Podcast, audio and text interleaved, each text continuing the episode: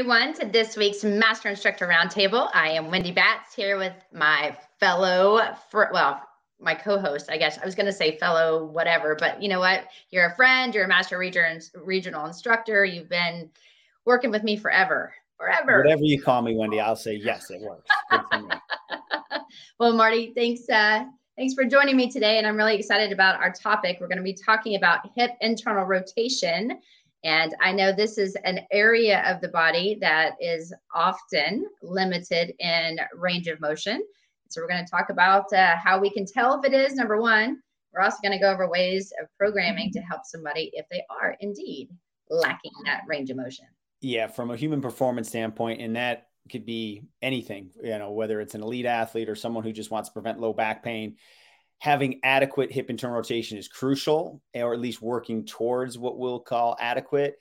And it's just key to understand, like you said, Wendy, the basics behind it, why it's important, and then we'll talk about some programming strategies. Yeah. And, you know, especially when we see the rising numbers of people with low back quote pain or discomfort. I mean you know internal and external rotation of the hips guys plays a very very key and crucial role into limiting and decreasing some of that um, you know we, we're not really treating pain but discomfort. So hopefully today you're going to you know come away with really understanding why um, looking at hip internal rotation with your clients is important. And then again like i said ways to um, activate the muscles that are allowing or causing that uh, restriction if you notice that it's there. This is something I work on every day. I know. They, trust me, me. Uh, one side, one side, I am so locked up. The other side, eh, not so bad. So uh, I am that one with the asymmetrical shift for sure. But you know, today when we really look at what we're going to discuss, we're talking about why internal hip rotation is important um, discuss the corrective exercise process in order to improve internal um, hip internal rotation, and then of course the programming ideas. I think I, right to the point. Hopefully, everyone will have some key takeaways. Yes. So, Wendy, I know you and I both understand why hip internal rotation is so important. Um, it's crucial. You know, we've both come from an athletic performance background, athletic trainer, and you working in uh, the physical therapy space when you came right out of college. But everybody, we say as an athlete, everybody needs to at least pay attention to their hip internal rotation and see where it's at. So, you know, a key point here is once you achieve roughly 90 degrees of hip flexion, as you'll see in the photo here, and that happens a lot. That's kind of like the ideal place to go into a squat, right? People would like to be able to squat to parallel. The hip begins to internally rotate. So you'll see here on the picture, it'll show exactly what hip internal rotation is. And the reason the hip goes into internal rotation is to maintain that hip joint, that ball and socket congruency. So this is kind of just ideal motion or arthrokinematics of a joint. So it's normal uh, effects to keep that femur, which is the ball, in the socket properly. Yes, and it is a very deep. I mean, especially when you think about the comparison of your shoulder in relationship to your hip. I mean, the ball and socket obviously is very shallow in the shoulder and it's very deep in the hip, which again, we need it to be. That's super important. But you know, when you're looking at these pictures and then when we go to the next slide and you think about assessing it, it's important to know where is somebody when you're looking at internal and external rotation. And, you know, ideally, you want someone to have approximately 45 degrees of hip internal and external rotation to be as ideal as possible. Now, how do you measure that? Well, um, in the previous picture, you saw someone laying on their back. Their leg was at a 90 degree, and then somebody rotated their hip into internal rotation, and then had one of these guys, the human protractor, also known as the goniometer. This is something I still use very, very often because I grew up with it. I like it and it tells me what I need to know. However, when you're going through the new corrective exercise um, content um, and the latest edition that NASM has brought, uh, you know, brought to all of us, it's so easy to do because you don't need to understand the goniometer. Because if you guys have never used one of these, there's numbers everywhere. There's red numbers, black numbers, you know, big numbers, small numbers. And if you're not really sure how to use a goniometer, it gets kind of confusing. So with the new um, assessment process, you're going to see back on the slide, one of the easiest that you can do with a client is lay them on their stomach. So they're putting them in a prone position. They can be on the floor. It doesn't have to be a table. You have them put their knees and, and legs together at, you know, they're at 90 degrees like you see in the above picture. And then just let their legs go out to the side. You know, you want to keep that 90 degree angle so you don't want them to go past 90, meaning that their legs start to fall down towards the floor. And then look at them from the head, like you're standing where their head is and looking. Is it about halfway from 90 to the floor or the, the table? And if they're pretty much even, then it's a quote pass, meaning, yep, they have it. And then that's one way of doing it. And so again, we're trying to look. If they don't have it, it would be what we'd call, as Marty and I always say, waiting.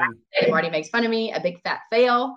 Or yes, they pass. And it's not uncommon to notice one side might be good and the other side might be restricted. So if you don't see asymmetries, then you need to note if one of them is not going to that that halfway point. Yeah, and we took these instructions and description right out of the text. So you can find it right there in the corrective exercise content, you know, if you want to dig in and read more about it. But Wendy, you you made it so easy for people to understand what we're trying to accomplish here. Mm-hmm. And then, you know, there's other assessments too. If somebody doesn't like to lay on the ground, or, you know, you have a table or a chair or something where their feet can be um, floating off the ground. If you're my height, that's not hard to do. Um, obviously, if you're working with, uh, you know, really tall individuals, you need to make sure that their their feet do not come in contact with the, the ground, like meaning that they can clear the space easily and they're not um, having to sacrifice their form. So you're sitting someone in an upright position, really good form, so still maintaining the kinetic chain checkpoints, but in a seated position. And then at that point, all you're going to have them do is bring their feet out to the side. So again, instead of them being face down, they're in a um, seated position. And then you're just looking again from like the table and where they started is their halfway point. Because again, ideally 45 degrees is what we're looking for. So you're going to take the 90 and cut it in half and you're going to see, you know, is it a pass or a fail? And you know the difference here, if you either are reading the type of motion or just thinking about what's happening with gravity or mm-hmm. you know mm-hmm. how they're positioned. One, you have a passive test in the first one where gravity is going to show you how much range of motion. So it could be a muscular restriction if they don't go where they need to be. Here, it would, could be a muscular weakness because you are contracting the muscles to put you into hip internal rotation. So we're, we're not going to dive too far deep into that today. That's what we uh, dive deeper into in the corrective exercise content and workshops is really understanding passive, active, weakness, tightness. So you can be very specific. But yes, there is a difference in these two tests, but now you have two different tests you can use.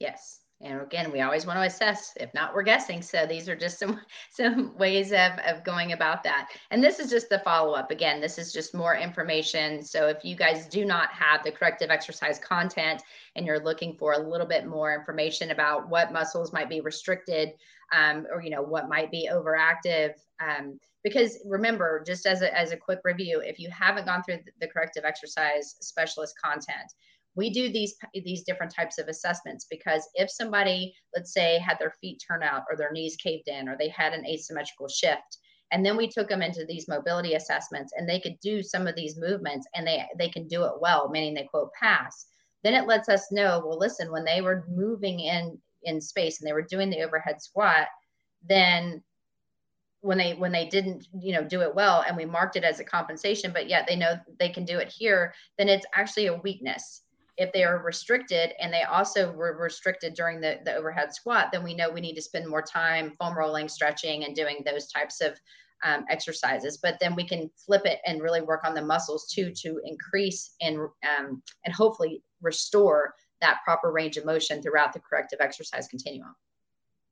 Well said. So going back to what you just said is the corrective exercise continuum. Remember, this is an evidence-based approach. So you would inhibit the overactive tissue first. It could be foam rollers, it could be the massage guns that you see out there. There's different techniques. Then you would lengthen anything that's chronically shortened. Then you could look at activating anything that is weak, and then you would integrate, get it back to where the whole body starts to play nice with each other. So I purposely put up here Vernon Griffith. He's a, a friend of mine. He is kind of known now on Instagram as like one of the things he's talked about is the hip. He really has some great content on there. And it's not just content for the sake of content. Vernon truly understands a strategic approach to how to improve hip mobility. So there's one other area that you can, uh, or one way you can find content. But when you see someone like Vernon doing hip mobility stuff, plug it backwards into one of these four continuums. Is it the inhibit? Is it the lengthen? Is it the activate? Is it the integrate? Don't just do it for the sake of doing it, even if they're putting little nuggets of information out there. Try to take that bit of information and put it back into your corrective exercise continuum so you know exactly where these type of exercises or drills could be used. Yes. and you know, just because it's on Instagram doesn't mean that it's right. You right. know, just uh, right. So you know, obviously we have to talk about why hip internal rotation is important. And Wendy, you and I were chatting this morning, so I'm going to steal another line from Vernon. He just put this out there not long ago, and I love it. It's just so clear. You've got to treat a hip like a hip, not like a knee. And a lot of people in their life, they sit in a chair, they go on into the gym and they do a leg press, a leg extension, lunges in the sagittal plane.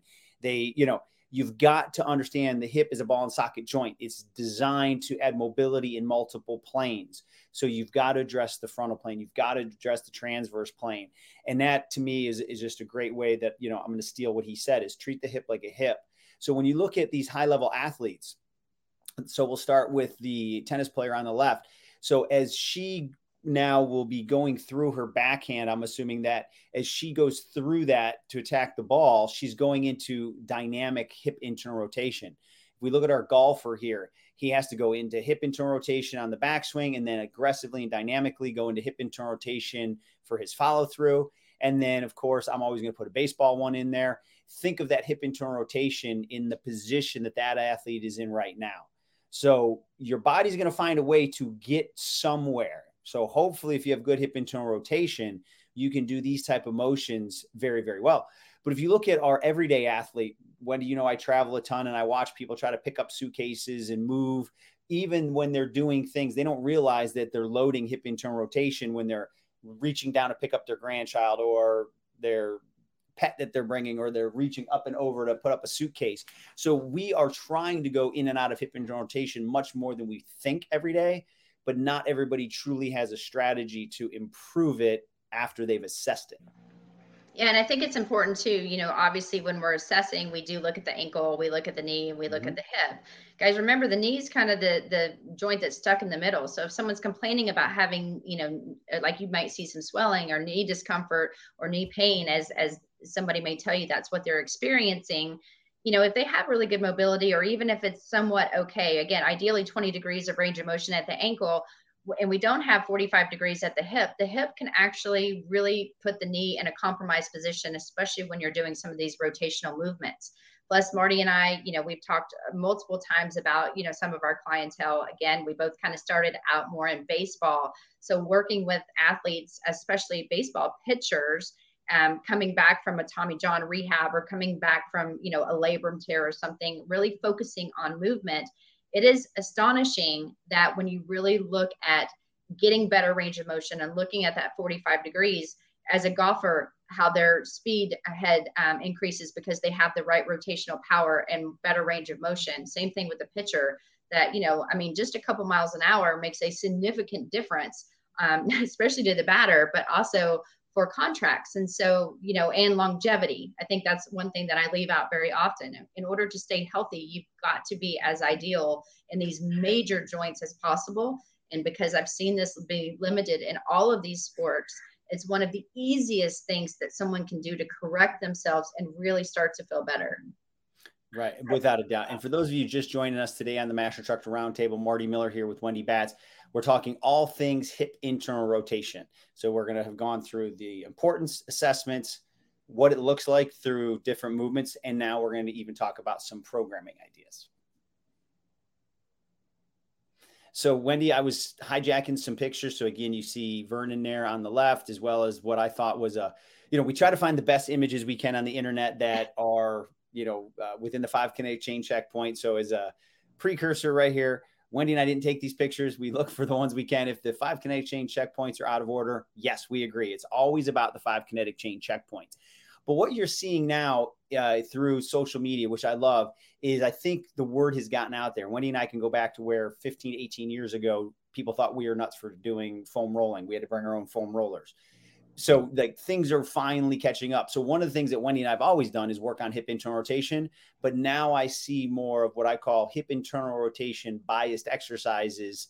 You see people doing them in the gym. You see people doing on Instagram. Like I think again, the fitness industry is catching up. So you see Vernon doing um, a different version of like a pigeon there. So you could do it statically, you can do it actively with a reach. There's a lot of things you can do. And this one on the right could just be a hip internal rotation bias reach or lunge where you're rotating over that lead leg with your torso, which is starting to get that ball and socket joint to have to move in and out of internal rotation. So there's nothing wrong with doing a sagittal plane lunge, but when it's time, you can also have that hip internal rotation bias. Now remember, the foot, ankle, and knee would still be going straight. It's that you're loading over the hip in, internal rotation, but the knee would still be straight ahead in the sagittal plane. And one thing that I've done a lot with my clients, especially when you're looking at the image on the right hand side, is if you notice someone goes into knee valgus and you know they're really struggling and you want to start to incorporate different movements to try to, to actually get that movement throughout the hip if you get close to a wall and you take a you know a foam roller and you place the foam roller against the wall and then also to the outside of that client's knee and you have them press against it. And again, they're doing the single leg. So they're in the exact same position, but now the foam roller is against a wall. And now on the outside of the knee, they have to kind of push into that foam roller, which then means they're pushing into more of an abducted position.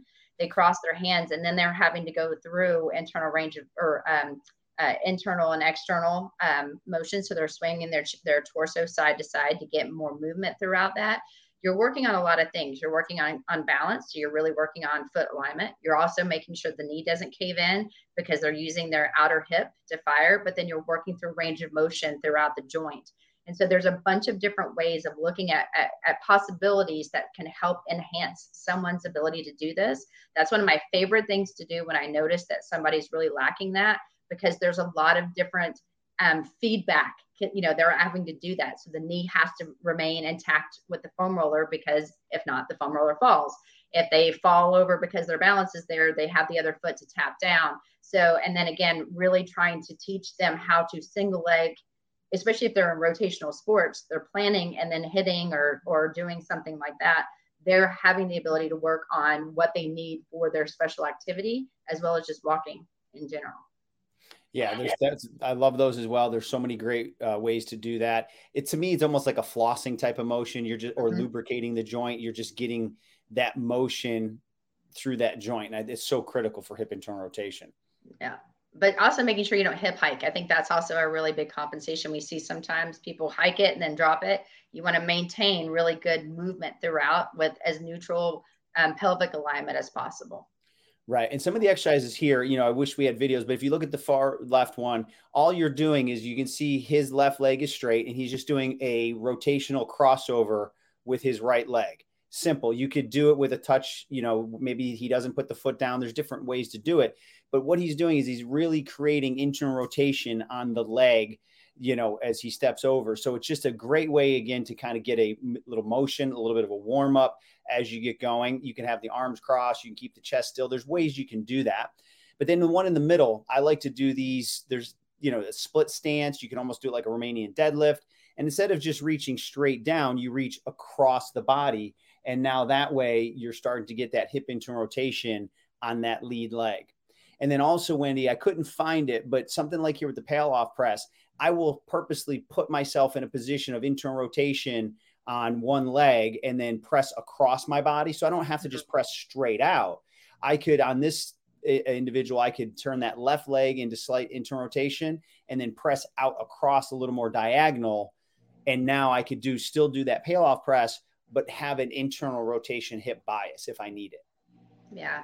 And guys, these are just different exercises to think about, you know, because you can do anything and have your own way of, of trying to help someone really get better rotation. Um, I, I really like all of these because Marty and I both together were like, oh my gosh, I do this one, I do that one. I mean, so so it's good because you know, a we're like-minded professionals, which is kind of scary. I think I can re- finish your sentences these days, Marty, but but these are all really good things that actually work. I would never suggest something that didn't work. Right? I know, but you know, I... right. but they're simple, right? You could do these anytime. And then some other ones, whether the band is there or not, I'm not. I I couldn't find one without the band. You can see his foot's kind of, you know, leading a little bit, trying to get some extra range of motion. But let's assume his foot was dorsiflexed at 90 degrees. You could do a resistance band, but I kind of call these windshield wipers. I'll do these just, I put my fists there to make, or you could do like a potential yoga block just to make sure that you're keeping your hips in the right position. And if the hips start to flare out, you would lose contact. So it's just going into that 90 degree hip internal rotation. And then you can do here, um, you know, it's like a reverse clamshell, right? So you're just doing sideline hip internal rotation, just very easy. Can do it without any equipment. Great for part of that corrective exercise strategic warm up in the activation portion before you get to integration.